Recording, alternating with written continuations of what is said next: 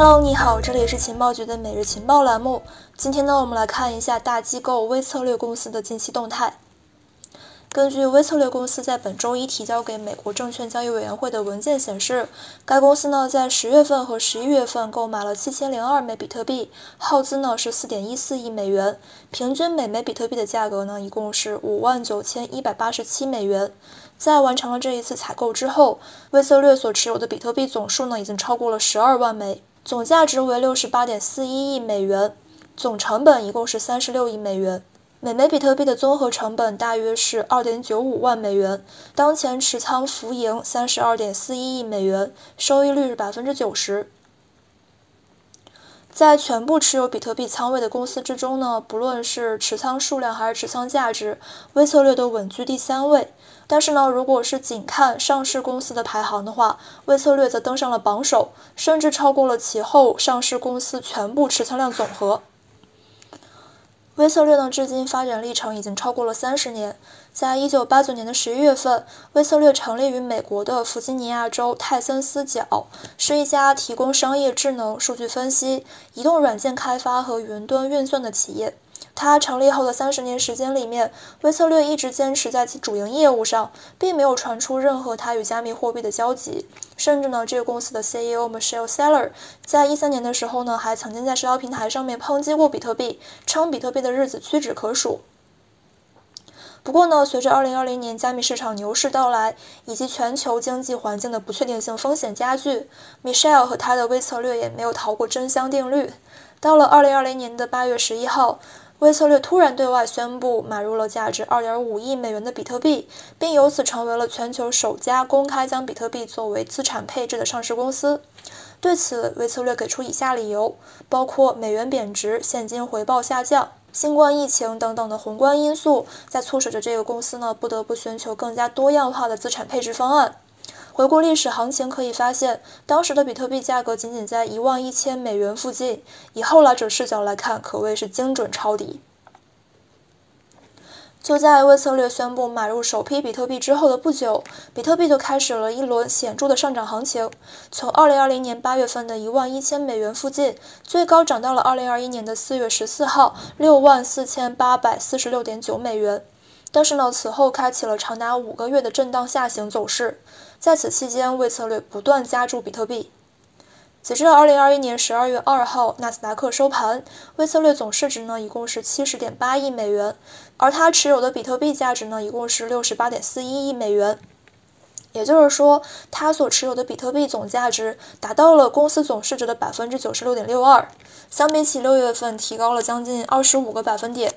这么高的占比，则意味着比特币的涨跌会直接作用于这个微策略的股票价格，其走势和加密市场的起伏密切相关。也正是因此呢，微策略的股票也获得了“比特币影子股”的称号。如果你想进群获取更多资料以及赢取更多福利的话，你可以加我们的微信：OK 五六五六幺幺。好的，我们继续。微策略借债购买比特币的记录不在少数。早在2020年的12月11号和2021年的2月19号，微策略呢就先后发行两次票据，一共筹集到了11亿美元资金，并将筹到的资金全部投资于比特币。值得一提的是，微策略这两次发债巧妙通过可转换票据这样的一个金融工具，从传统市场拿到了成本几乎可以低至忽略不计的资金，然后用于压住具有高波动性的比特币。从目前结果来看，显然是这个方向是对的。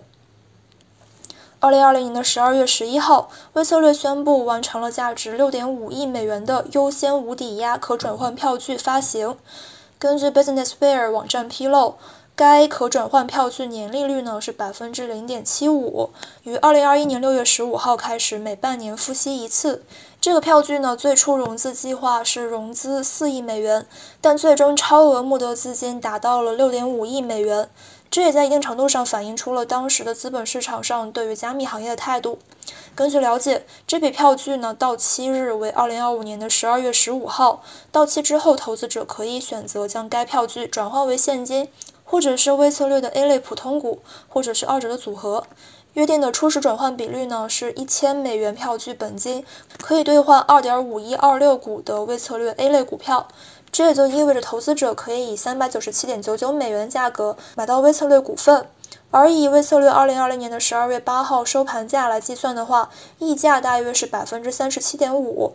不过，如果以微策略股票最新收盘价来计算的话，那么这笔融资的债权人的当前浮盈已经超过百分之一百三。而在二零二一年的二月十九号，威策略再次完成了十点五亿美元的优先无抵押可转换票据发行。这一票据的到期日呢是二零二七年的二月十五号。该可转换票据同样可以在到期之后，让投资者选择将其转换为现金、威策略 A 类股票或者是二者组合。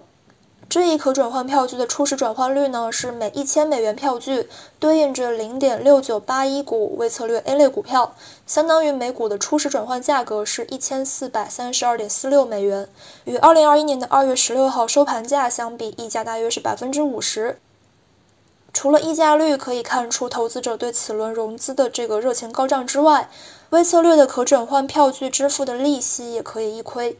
上一轮还是百分之零点七五零，而这一轮直接是零息，年利率为百分之零，只需要到期之后偿还本金即可。确切的说，这都不算是常规的零息票据，零息票据一般都是折价发行的，而微策略则是根据票面价格来发行。对于这两笔价值高达十七亿的债务，微策略需要承担的利息仅仅是两千四百三十七点五万美元。而从前面我们所提到的微策略当前持仓比特币的浮盈状况来看，虽然说距离它完成第一笔融资的时间还不到一年，但账面收益早已是其应支付利息的十余倍。而且考虑到影子股的影响，近两个月以来比特币的价格上涨不仅仅是让微策略在加密市场上大赚一笔，也使得其股价有所上涨。相比起六月份的低价，目前微策略的股票价格已经斩获了百分之四十八的涨幅。微策略最近一次融资买进比特币呢，发生在今年的六月七号。在微策略提交的一份报告中，提到了该公司第二季度预计在比特币投资方面出现至少二点八四五亿美元的减值损失，但紧接着又宣布将发行价值四亿美元的优先有抵押票据来去购买比特币，年利率为百分之六点一二五，将会在二零二八年到期。不过呢，因为整个加密市场当时还沉浸在五幺九以来的这个恐慌情绪之中，所以说资本市场对于这个消息持乐观看法的人明显是不及前两次融资的。